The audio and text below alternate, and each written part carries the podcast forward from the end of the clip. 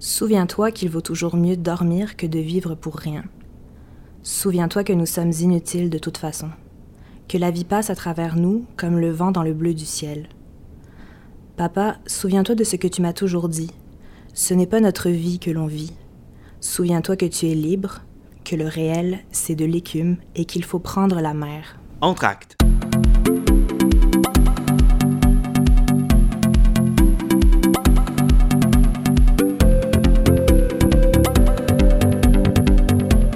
Bonjour, bienvenue en Tracte. Mon nom toujours est David Lefebvre. Je suis très très content d'accueillir aujourd'hui Julie Basse, conceptrice d'éclairage. Bienvenue. Merci, merci. Avant de, commencer euh, de parler euh, formation, parler éclairage et tout, parce que j'ai vraiment beaucoup de questions pour toi, dis-moi, euh, j'ai beaucoup aimé ta citation. D'où vient-elle? Pourquoi elle t'inspire? C'est un extrait de Un animal mort, qui est un texte de Félix-Antoine Boutin qu'on a monté à la salle Jean-Claude Germain du Théâtre d'aujourd'hui en 2016 qui est notre quatrième, cinquième show de, compagnie avec, Création dans la Chambre. Puis euh, c'est encore à ce jour un des spectacles euh, dont je suis le plus fière. Puis ça a été aussi un tournant en tant que compagnie euh, parce qu'on on a j'ai une compagnie qui s'appelle Création dans la Chambre avec Félix-Antoine Boutin, Odile Ok, c'est une compagnie que vous avez ensemble? Oui. Parce que je voyais que tu avais beaucoup travaillé avec cette compagnie-là, donc ça répond à ma question là-dessus. Félix a, fondé la compagnie en sortant de l'école en 2012 avec Odile Gamache. Puis euh, après ça, moi, quand je suis sortie de l'école en 2013, je me suis joint à eux. Et euh, il y a deux ans, Gabriel Plante euh, s'est joint aussi à la compagnie. On est une gang qui a, qui a appris à faire des spectacles ensemble, puis on, ah. a grandi ensemble, puis on s'est professionnalisé, puis on s'est on a trouvé une structure ensemble. Puis euh, Animal Mort est un, bel exemple de, de, ces spectacles qu'on a réussi à faire. Et là, vous avez combien de spectacles? Au moins quatre, facilement, parce que vous aviez plus Koala. Que ça, on a, on a fait euh, Koala, Un animal mort, Orphée karaoké, euh, Les dévoilements simples. Petit guide pour disparaître petit doucement. Guide pour disparaître. On a fait le Centre d'archivage des savoirs sensibles, qui était une installation pendant le OFTA à la Place de la Paix. Euh, le CID euh, de Gab Plante. On a euh, bientôt Les larmes amères de Petra Von Kant ah. et d'autres projets en banque. Fait que non, non, c'est une compagnie qui est très, très prolifique. Félix-Antoine Boudin est aussi un artiste qui est, qui est assez prolifique. Donc, comme plusieurs, en fait, concepteurs, conceptrices avec qui tu as travaillé, d'ailleurs, dont entre autres Maxime Carbonneau, oui. avec qui tu as fait plusieurs trucs, dont Les Murailles, qui s'en vient bientôt. je voudrais te dire merci, merci d'être là, parce que voyant ton agenda hyper occupé. Je me sens très privilégié de t'avoir avec nous. Là, nous, on enregistre présentement au mois de mars 2019. Donc, tu as au moins huit spectacles en branle, sinon euh, mm-hmm. à l'affiche. Euh, on peut euh, dire une maison de poupée présentement à la salle Fred Barry pour qu'il y ait un début à notre langue qui était anciennement appelé Armatan. aussi à la salle Fred Barry, tu as dit Les larmes amères de Petra von Kant, Scène de vie conjugale qui s'en vient, un texte de Ingmar Bergman, Les murailles, Nous serons éternels d'après les sonnets de Shakespeare de Patrick R. La Charité. Bref, tu ne chômes vraiment pas depuis au moins deux ou trois ans. Tu es en demande. Euh, tu es une conceptrice, je pense, qui est beaucoup appréciée. Quel est ce secret? Qu'est-ce que tu caches dans ta besace pour qu'on tu puisses émerger comme ça? Ben, le, secret, euh, je pense pas qu'il y en ait vraiment. Là. Je pense qu'il réside dans euh, des collaborations de longue date des complicités avec, avec des créateurs. Félix-Antoine, Maxime, c'est les meilleurs exemples. Puis c'est aussi ben c'est ma gang, c'est ceux avec qui euh, on, a fini dans les mêmes années euh, nos écoles de théâtre, fait qu'on a vraiment grandi ensemble à travers les spectacles qu'on a créés. Euh, je me suis pas ramassée euh, à faire un grand plateau avec un metteur en scène d'expérience le jour lendemain. Du jour, ben, en fait, direct en sortant de l'école, je l'ai appris au fil des, des années après ma sortie d'école. Il y a aussi le fait que j'ai assisté beaucoup de concepteurs d'éclairage qui a été comme une, seconde école finalement où j'ai appris beaucoup en, observant les autres. Puis, euh, fait d'un côté, observer euh, mes pères qui sont aussi des mentors pour moi, puis de l'autre côté, faire euh, mes propres projets avec, avec ma gang. Ça a été. Tu as étudié, tu as fait quoi, l'École nationale? Oui. Donc, mais tu as aussi étudié en France? Oui. Tu as été chef d'éclairage, tu as été chef de plateau? En fait, j'ai étudié dans une formation plus technique à la base en France de deux ans. C'est une formation qui formait des régisseurs lumière. Donc là, j'ai appris vraiment euh, euh, l'éclairage, mais euh, au sens plus physique, l'électricité, l'optique, l'électronique, comment ça fonctionne un spot. apprendre les consoles d'éclairage. Apprends-tu à le réparer aussi? Euh, oui, c'est ça que j'avais, j'ai appris pendant les deux ans. Euh, vraiment comme euh, la lumière comme un outil. Puis après ça, moi, j'avais vraiment envie de faire de la conception. Donc, ce qu'un électricien peut, peut, faire habituellement, c'est ça? Oui, un, technicien, mettons, de, théâtre. parfait. Puis après ça, j'avais vraiment le goût de, de pousser euh, l'aspect plus sensible de, de, la lumière. Donc, euh, je suis rentrée à l'École nationale de théâtre en section production avec vraiment l'intention, en entrant là, de devenir conceptrice d'éclairage puis de, de, pousser ça. Puis ce qu'il y a de formidable à l'école, c'est qu'on peut quand même faire son propre menu. Là, Donc, euh, j'ai pu réserver des locaux, par exemple, apprendre des consoles, choisir des projets plus orientés vers l'éclairage. Mm-hmm. C'est là que j'ai rencontré Étienne Boucher, qui est vraiment un de mes, mentors, là, qui m'a coaché sur un projet à l'école, puis après, qui a été un des premiers à m'engager comme assistante euh, quand je suis sortie de l'école.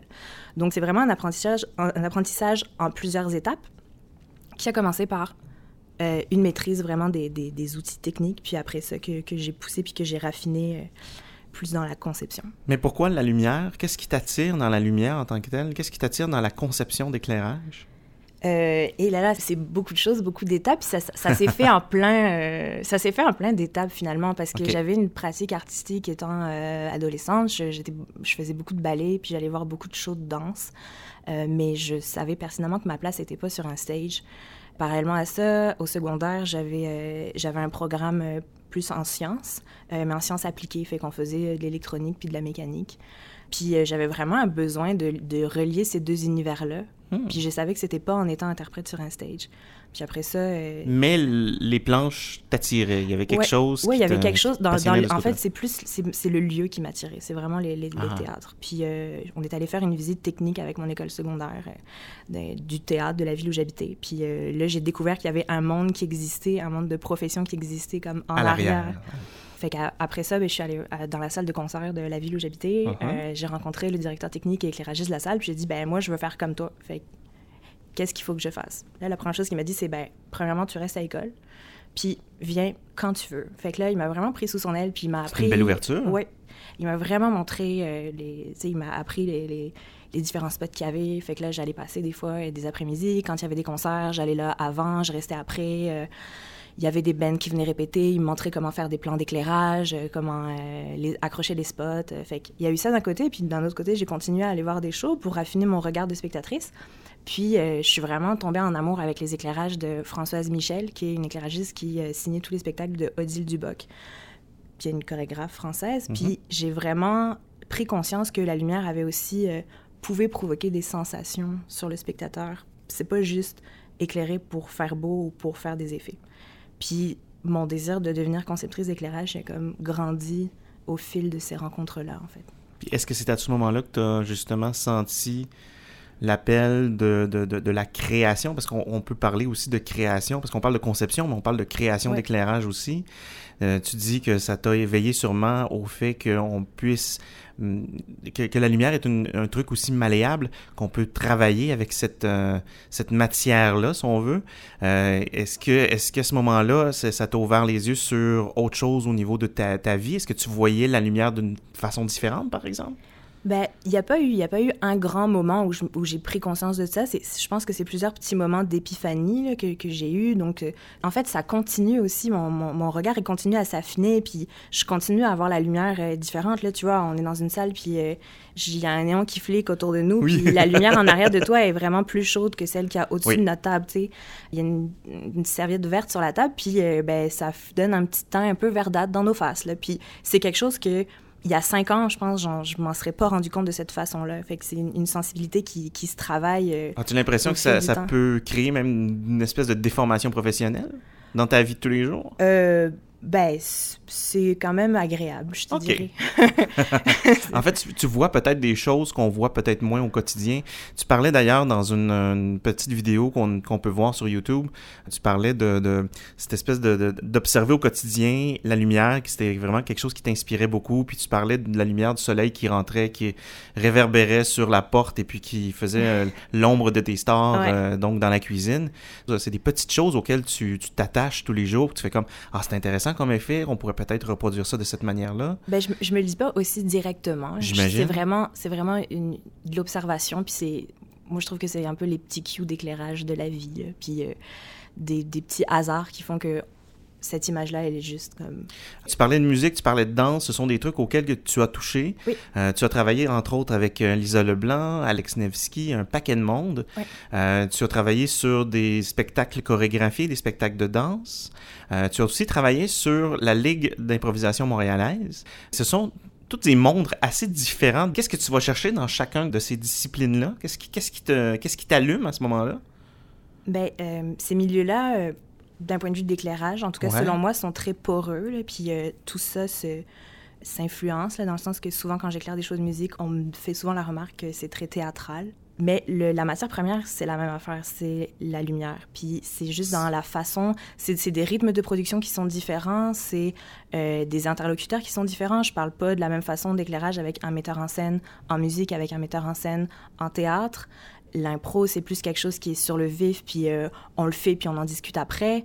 La musique, ben, c'est aussi, aussi live, fait que je suis en arrière de la console, contrairement au théâtre où Donc, tous de la les régie aussi, c'est ça? Ouais, OK. contrairement au théâtre où tous les cues sont enregistrés dans la console d'éclairage, puis après ça, c'est le régisseur qui opère. Fait que, non, c'est vraiment des, des milieux euh, super différents, une façon de faire la lumière qui est, qui est différente, mais je trouve qu'il y a- euh, y a beaucoup de similitudes. Puis moi, ça me nourrit de, de faire tout ça en même temps. Je pense que je, je verrais un peu folle de faire du théâtre à l'année ou juste Ah, de la musique. là. Le, le thrill du direct, j'imagine que ça, ça t'interpelle aussi? Ah ben en musique, c'est une sensation que je que je peux pas reproduire dans aucune autre sphère de ma vie, le fait d'être juste comme à deux minutes du show, puis derrière ma board, puis ça va partir, puis, puis on a changé le pacing comme dix minutes avant, puis Ah là, oui. je suis comme, OK, je vais me rajouter, puis c'est tel effet que je vais envoyer finalement, puis c'est- vraiment une façon de... Ouais. C'est hein, C'est c'est- un, ouais, ouais, c'est un stress, mais c'est vraiment du bon stress. Comment se compose la création euh, d'un éclairage euh, quand tu travailles avec une nouvelle personne, par exemple, ou même avec quelqu'un que tu connais déjà, vous arrivez sur un spectacle, c'est vos premières rencontres. Comment ça se passe? Est-ce que déjà dans la tête du metteur en scène ou de la metteur en scène, il y a une idée de ce qu'il veut donner comme atmosphère? Est-ce que vous vous donnez des, des, des, des, des- inspirations? Ben, ça dépend vraiment des collaborateurs, mais le schéma, il est quand même relativement souvent le même. OK. Euh, le metteur en scène m'appelle parce qu'il veut travailler avec moi ou parce qu'il a déjà travaillé avec moi. Je lis le texte, on a une première rencontre, les premières idées sortent de mise en scène, at large, scéno, whatever. On, on pitch tout sur la table. Très vite, le scénographe va rentrer dans cette game-là euh, parce que il y a une, grande éclairagiste française qui s'appelle Dominique Bruguière qui disait que il faut penser et imaginer la lumière au travers du prisme de l'imaginaire du metteur en scène, du dramaturge et du scénographe. Puis je trouve que ça dit toute de la conception d'éclairage parce qu'on n'est pas tout seul à faire de l'éclairage. Il y a une gang autour, puis on fait ça avec un metteur en scène, avec un scénographe. Puis la scénographie, c'est la première vision vraiment palpable des idées euh, euh, scéniques que le metteur en scène peut avoir. Fait on part, souvent je pars de la scénographie, ben, souvent tout le temps je pars de la scénographie. Puis là, j'aime beaucoup savoir d'où viennent les inspirations du scénographe, puis comment scénographe, metteur en scène, ils sont arrivés à proposer euh, une telle organisation de l'espace. Après ça, je pars de mon bord, puis je fais vraiment une analyse très technique euh, de la plantation du décor dans le théâtre, parce que c'est deux, cette proposition-là de l'espace que la lumière va émaner. Où est-ce que je vais pouvoir rentrer des directions de lumière? Où est-ce qu'il y a peut-être moyen d'intégrer de l'éclairage? Euh, à quelle distance on est des murs du théâtre? À quelle hauteur? Parce que euh, la même scénographie, qu'elle soit euh, sur le stage de, de- du CEP ou de la Petite Licorne, C'est complètement différent. C'est complètement différent. Fait puis là, on a comme des petites discussions un peu techniques avec le scénographe de Hey, tu penses-tu que je pourrais gagner un peu de place là? Parce que moi, ça me permet pas de rentrer mes éclairages. Mais c'est vraiment, c'est vraiment, vraiment euh, mon rapporteur d'angle. Puis euh, et il y a pas, y a pas d'artistique ni rien. Donc c'est très mathématique. C'est très mathématique euh, au- très au archi- début- architectural Au même. début. Après ça, il y a comme une phase que moi j'appelle plus inspiration Uh-huh. où là, euh, je mets comme toutes mes références, en tout cas tout. Parce que le show, j'y pense, euh, il m'habite constamment. là. Puis même si j'en ai huit en même temps, je, je pense aux huit euh, à différents moments de la journée. Mais puis fait que je mets tout le temps de côté ben, mes références euh, iconographiques, euh, euh, l'expo que j'ai vue, le livre que j'ai lu, le film que j'ai vu. Fait que là, il y a comme, je prends tout le temps comme un moment où pour tel et tel projet. Puis ça, c'est des, c'est des moments vraiment importants que je mets dans mon horaire, là, qui s'appelle inspiration, là, selon le show. je mets tout ça en ordre, puis là, je fais... Puis ça, ça encore, c'est vraiment ma façon de travailler. Puis il y a, j'ai travaillé avec plein d'éclairagistes qui ont toutes des modèles vraiment, vraiment, vraiment différents. Fait tout ce que je dis, c'est juste propre à comme, ma façon de fonctionner. Puis là, moi, je fais, je travaille avec des mood boards. Fait que je recense toutes mes, images, j'essaye de trouver les similitudes, qu'est-ce que je veux dire avec ça, c'est-tu plus la couleur qui me parle dans telle image, c'est-tu plus euh, le, grain de lumière de tel film que j'ai vu? Fait que là, je mets, je mets tout ça en ordre, puis je le présente au metteur en scène et au scénographe si, euh, là.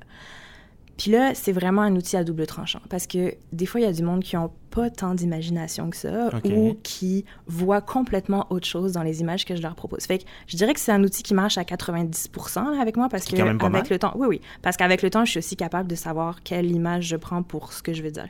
Mais au moins, ça nous fait une référence commune, puis on sait vers quel mood on s'en va. Puis des fois, c'est pas la bonne affaire que je propose, puis ben ben, je retourne de mon bord, puis je reviens avec autre chose. Puis mais au moins, ça on va le trouver idée. ensemble. Mais au moins, au moins, on sait, on sait ce qu'on aime puis ce qu'on n'aime pas dans, dans, dans, ce qui est proposé. Puis c'est vraiment pour ouvrir le, le dialogue. Et de là, l'avantage peut-être de connaître bien le, le, le, metteur en scène, la metteur en scène, d'avoir à, à, peu près les mêmes référents. Ah, ben oui, parce de... que les références, c'est Ah, tu sais, comme on a fait dans l'autre show, ou comme telle affaire qu'on a vue ensemble, puis y a, ça va tellement plus vite avec quelqu'un. Le langage existe déjà, parce que quand on travaille avec une nouvelle personne, il faut tout le temps comme un peu inventer nos, nos, nos outils de communication, trouver na, notre langage commun. Est-ce que c'est ça qui est le plus difficile?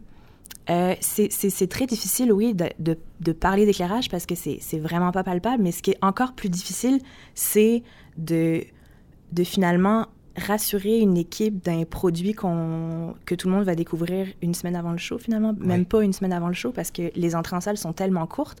L'ensemble des éclairages, ben, on l'a juste une fois que tout est accroché puis qu'on a fait des intensités. Fait que c'est pas, pas comme une, une scéno où on a une maquette avant, puis on va voir un atelier, puis si la patine, on l'aime pas, ben, on refait la peinture en atelier ou... Euh, un costume qu'on qu'on on le dessine, on, on, va le magasiner ou on le confectionne, on, on l'ajuste sur place jusqu'à la fin aussi, mais... Quel a été le, ton plus grand défi jusqu'ici? Euh, ben, chaque prod a vraiment des défis euh, qui lui sont propres, là, je okay. te dirais. Tu sais, j'ai eu des défis parce que j'ai travaillé sur des gros projets. Euh... Justement, est-ce que c'est plus facile de travailler sur un grand plateau versus vraiment une petite boîte noire ou... Ben, moi, je te dirais que c'est plus facile les grands plateaux. Pour et, quelle raison? Euh, et c'est vraiment relié à l'architecture de la salle et okay. euh, aux inventaires qu'il y a. Dans le sens que quand je travaille dans une grosse salle à l'italienne, la plupart des positions d'éclairage, elles sont là. Je veux dire, il y a des perches en avant qui sont pour, pour faire l'éclairage de façade. Il y a des balcons où il y a souvent des spots qui sont déjà accrochés. Euh, il y a de la place en coulisses pour mettre des latéraux. Les porteuses descendent, il y a des porteuses à tous les pieds.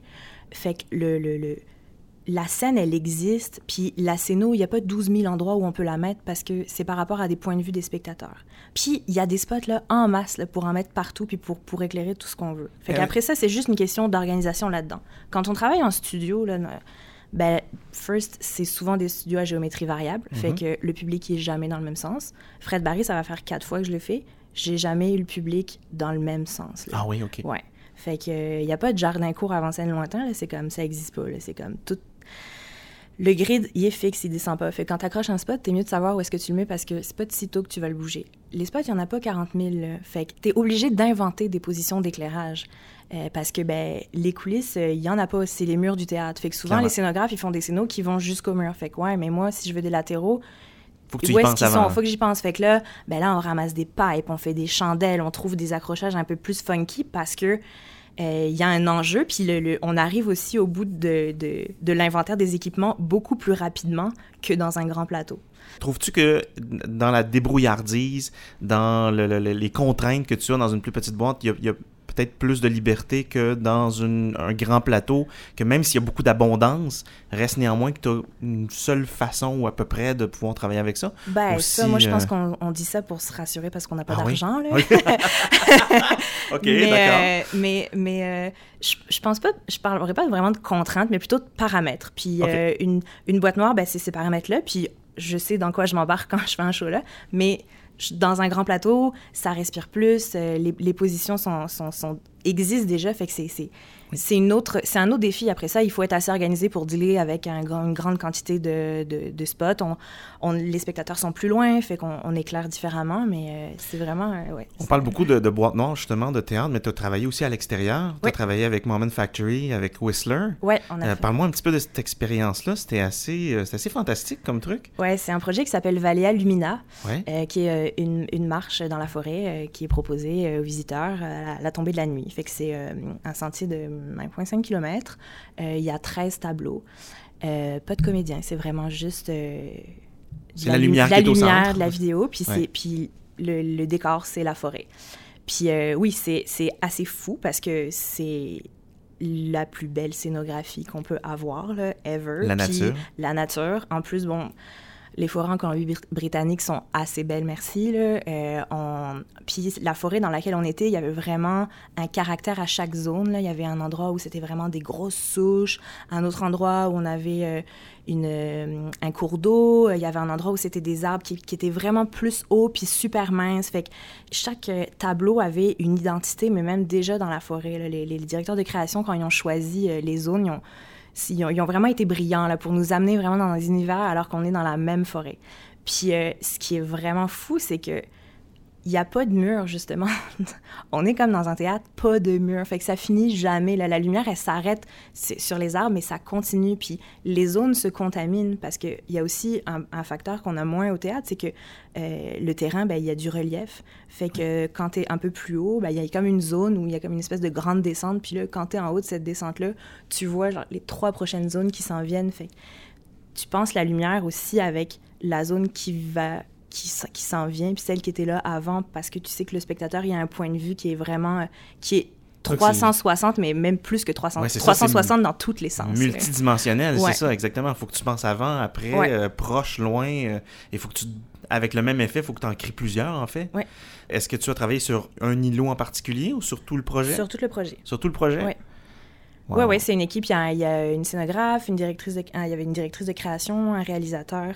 Puis euh, moi, je m'occupais de la partie éclairage pour, euh, pour tout le sentier. Là. Et le, le, plus gros défi là-dedans, est-ce que c'est d'aller chercher l'électricité ou euh... Euh, Non, parce qu'il y, y, a une équipe technique qui est formidable en arrière de ça, puis qui, qui a tout pensé. Je veux dire, on n'est pas juste quatre à installer des spots dans la forêt. Là, c'est vraiment une, une, grosse, grosse équipe. Oui, c'est ça. Il faut que... être respectueux de l'environnement aussi. Il faut faire attention, ouais, j'imagine bien. Oui, mais ça, c'est... Moment Factory, ils ont vraiment une expertise là-dedans, dans ouais. les projets qu'ils font en forêt. Puis celui-là, c'est pas le premier non plus. Fait que il était euh, là-dessus, on on était vraiment choyés là, dans, dans, dans l'infrastructure qu'il y avait. Le plus gros défi, il est, il est plus que ben, faire un noir dans une forêt. Il faut attendre que le soleil ouais, se couche. Là, puis je peux vous dire qu'à Whistler, il se lève tôt le soleil. Là, puis quand les le... premiers oiseaux commencent à chanter, puis t'es comme non, non, non, non, non, j'ai pas fini mes intensités. Puis trop tard, le soleil est là. Fait que, C'est le plus gros projecteur sur lequel t'as pas, euh, as pas, pas contrôle. de contrôle.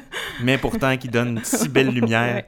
Euh, Dis-moi, on va reparler des, des, spectacles qui sont présentement en branle. Oui. J'aimerais savoir comment as-tu pu travailler sur, j'allais dire, autant, en fait, au moins huit spectacles en même temps. Euh, ben, les projets, ils sont pas arrivés hier. Là. Non, c'est euh, ça. Il y a quand donc même des projets euh, qui existent depuis longtemps, notamment les murailles. On a déjà fait une lecture euh, euh, au chantier. Euh, après ça, les larmes amères, ça faisait un moment avec... Mais je, je, je t'arrête deux secondes. J'aimerais te parler des murailles, justement, parce que c'est un bon exemple. Euh, les murailles vont être présentées au Périscope à Québec. Ouais. Est-ce que c'est la première fois que tu vas travailler à Québec? Euh, non, j'avais déjà présenté euh, hashtag Pigeons affamés avec le Théâtre du Trillium au oui. Périscope.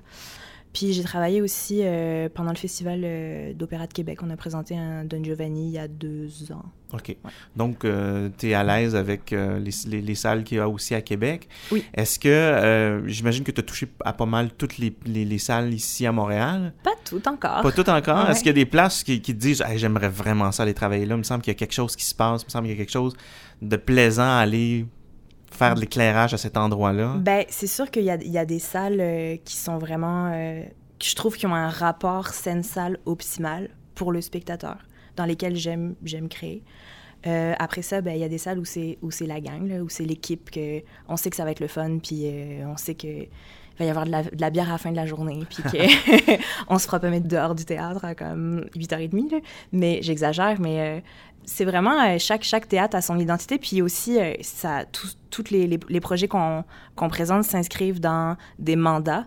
Fait que là, les, les larmes amères, c'était parfait pour, pour le Prospero présenter une maison de poupée dans le cadre de, au théâtre Denis Pelletier, c'est aussi le meilleur endroit pour présenter un classique adapté. Fait que oui, parce que présenter un truc euh, chez Duceppe versus la salle intime du Théâtre Prospero, comme on dit tout à l'heure, euh, la conception, elle est complètement mais différente.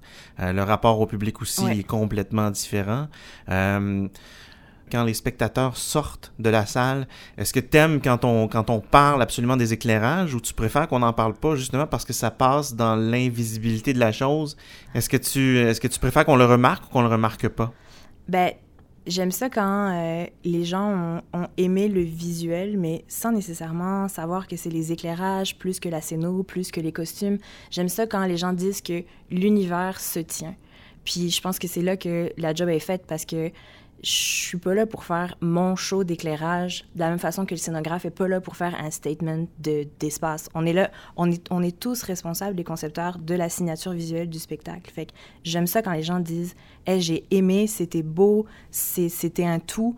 Euh, plus que quand ils me disent Ah, tel effet que t'as fait à tel endroit. je suis comme Ah, ben là, c'est comme si c'est pas. Il y avait pas assez d'humilité finalement dans ce que j'avais présenté. C'est comme faire du tape à l'œil pour faire du tape à l'œil aussi en même temps, c'est pas nécessairement. Quels sont les euh, quels sont les objets euh, de lumière en fait avec lesquels tu aimes particulièrement travailler? Est-ce que le néon par exemple, c'est quelque chose que tu aimes versus euh, une lumière plus chaude par exemple? Ben, ça dépend vraiment du, ça dépend vraiment de, du, sens que je veux donner à la lumière, dans le sens que euh, pour euh, ça fait que tout, tout devient un outil. Ouais, tout est un outil. Le, le, fluorescent, de la même façon que euh, la fresnel qu'on trouve dans toutes les théâtres, de la même façon que des LED maintenant qu'on peut trouver comme assez facilement, puis avoir une palette de couleurs très différentes. De, des couleurs que tu peux trouver si tu mets juste un gel devant, devant une source. Fait que tout ça, c'est mes outils. Puis c'est sûr qu'on l'utilise beaucoup moins aujourd'hui, mais une chandelle, par exemple, est-ce que ça peut être encore utile euh, dans un théâtre aujourd'hui? Est-ce qu'on peut créer quelque chose à partir d'un objet aussi, euh, j'allais dire ancestral, mais euh, quotidien? Ben, on n'a plus vraiment le droit à cause des cas hein? d'incendie. Fait que la question, elle, elle, se pose même pas finalement, mais on, on utilise quand même beaucoup de, de positions de théâtre qui sont euh, le feu de la rampe et aussi euh, les, latéraux qui étaient autrefois des positions où il y avait des chandelles qui étaient en arrière des châssis, qui étaient sur les côtés, puis en feu de la rampe. Fait que même si c'est plus des chandelles, les positions, elles existent encore. Dis-moi, est-ce que euh, y a des symboliques particulières dans les éclairages, genre les couleurs, les types, les sources, les intensités? Est-ce qu'il y a des codes qui existent que vous utilisez qui sont pas mal universels? Ben, y oui, c'est sûr qu'il y a des codes assez inconscients qui font partie de, de, de nos, du référent commun qu'on a. Mais on va vraiment plus loin que juste euh, le rouge, euh, c'est la colère, puis le bleu, c'est calme. Parce que le bleu, c'est calme, mais en même temps, si je mets ça sur 150 euh, sources en top du plateau, ben ça va vraiment être agressif. Fait que tous ces codes, je parlerai pas vraiment de code, mais plus de, de boîte à outils que chaque éclairagiste a et que, qui grossit au fil des projets. C'est sûr qu'on cherche à reproduire euh, l'éclairage qu'on a comme qui est associé à notre vie tous les jours, dans le sens que mm-hmm. euh, ben euh, le soir, le soleil est plus bas. Fait que si on décide de faire un éclairage de soir, ben, on va plus utiliser des sources comme basses, puis pour faire des, des ondes plus portées. Mais je trouve qu'en théâtre, puis on est, on est plus nécessairement collé à ces codes-là parce qu'on n'est pas dans du, dans du réalisme euh, tout le temps. Là. Fait que je parlerai plus de d'effets qu'on a comme dans notre petite boîte à outils d'éclairagiste puis qui grossit au fur et à mesure de notre expérience. Puis chacun a ses petits tricks là, de, pour, selon ce qu'il veut transmettre au spectateur. Mais c'est pas, je pense pas que c'est vraiment universel ni même que ça s'apprend. C'est juste de l'observation puis, de, puis une maîtrise à un moment donné qui fait que ben moi je suis à l'aise avec comme des spots comme ça où je sais que sur mon plan, je commence toujours par mettre des spots là parce que dans ma façon d'éclairer, euh, ça sert plus, puis c'est quelque chose que je maîtrise. Ou des fois, c'est peut-être probablement juste pour me rassurer moi. Mais tu parles justement de façon d'éclairer. Est-ce que tu crois sincèrement que, qu'un concepteur, conceptrice d'éclairage euh, peut avoir une signature précise? Euh, oui, je pense qu'il y a une signature visuelle évidente parce que on, est des humains et puis on a une sensibilité. Puis même si on travaille avec des metteurs en scène et des scénographes, puis qu'on n'est pas les seuls à avoir une influence sur le visuel, on a quand même notre façon de, de, de, s'approprier tout ça puis d'en puis rendre compte. Euh, après ça, je, je je, je sais même plus si moi je suis capable de déceler ces signatures-là parce que je fais de l'éclairage, puis parce que c'est aussi du monde que j'ai beaucoup assisté. Fait quand je vais voir un show, je le sais si c'est Étienne Boucher qui avait les éclairages, ou si c'est Martin Labrec, ou si c'est Martin Sirois, ou si c'est André Rioux ou si c'est quelqu'un que je connais pas. Oui. Mais euh, après, je sais pas à quel point le public est capable de, de s'en apercevoir. mais, mais euh, entre, euh, entre concepteurs conceptrices, ça se, ça se dévoile, ça se, ça se devine, au moins. Est-ce que de voir justement tes compères, tes consoeurs travailler, j'imagine que ça doit être inspirant aussi. Est-ce que tu remarques certaines affaires, tu dis, ah, il a fait ça comme ça, j'aurais fait peut-être fait ça comme ça. C'est quelque chose que tu dis durant un spectacle? Ou tu arrives vraiment à embarquer dans la, mise en scène, dans le, travail de, de... Mais j'essaye de pas être dans... Non, j'essaye de pas être dans l'analyse, là. Puis de, de, vraiment être comme à l'écoute de l'objet qui m'est présenté. Après, c'est sûr que j'ai tellement travaillé avec eux, puis je les ai assistés, fait que je... Euh, ça a été plus ces moments-là où j'ai vraiment été dans l'observation, puis dans l'analyse, puis parce que j'avais les plans sous les yeux à côté, puis parce que je rédigeais les notes de focus. Fait que parce que souvent j'étais obligée de remonter le spectacle en tournée. Fait que c'est plus comme ça que je me suis approprié leur signature, puis que j'ai plus compris et, et, embrassé leur travail, plus qu'en allant voir des shows, puis juste en ayant le produit devant moi. Est-ce que ça existe, être en résidence quand on est conceptrice d'éclairage? Est-ce que ça existe, quelqu'un qui est engagé, qui reste dans un théâtre et qui fait tous les éclairages? Euh, au Québec, je ne penserais pas. Mais non, pas vraiment, ça n'existe pas. Euh, non. Est-ce que c'est quelque chose que tu sens qui existe en Europe, par exemple? Est-ce que c'est un, ben, poste qui peut être possible? Oui, dans, dans les, les, compagnies où il y a plus un esprit de, de troupe, dans le sens que si Création dans la Chambre avait son lieu et présentait ses créations, ben, on serait la gang en résidence. Puis... Mais même à ça, je pense qu'il y aurait quand même d'autres mondes parce que c'est important que, que dans la même salle, il y ait, je trouve, des gestes différents qui soient posés. Puis parce qu'à un moment donné, on, on, a fait le tour, là, puis... Euh, on, a, le goût d'avoir d'autres espaces aussi, d'autres dimensions. D'autres défis, puis euh, d'avoir d'autres euh, d'autres équipements. fait que non, ça n'existe pas, puis je pense que c'est tant mieux que ça n'existe pas. Merci de regagner vos sièges. Julie, merci beaucoup. Eh non, merci beaucoup de m'avoir reçu. Merci de, de, de, parler d'éclairage. Je te souhaite de très belles représentations pour les spectacles qui s'en viennent, dont Les larmes amères de Petra von Kant au Prospero, une mise en scène de Félix-Antoine Boutin. Pour qu'il y ait un début à votre langue, de Steve Gagnon à la salle Fred Barry. Il y aura Scène de la vie conjugale aussi, une adaptation, une mise en scène de James Heinemann au Katsu. Les murailles à Périscope qu'on pourra voir à Québec. Donc un texte d'Éric Assouci, une mise en scène de Maxime Carbonneau. Et Nous serons éternels d'après les sonnets de Shakespeare, mise en scène de Patrick R. La Liberté à la chapelle. Vraiment, on va te voir partout. Euh, donc, on va pouvoir avoir la chance d'apprécier ton travail sur scène. Merci.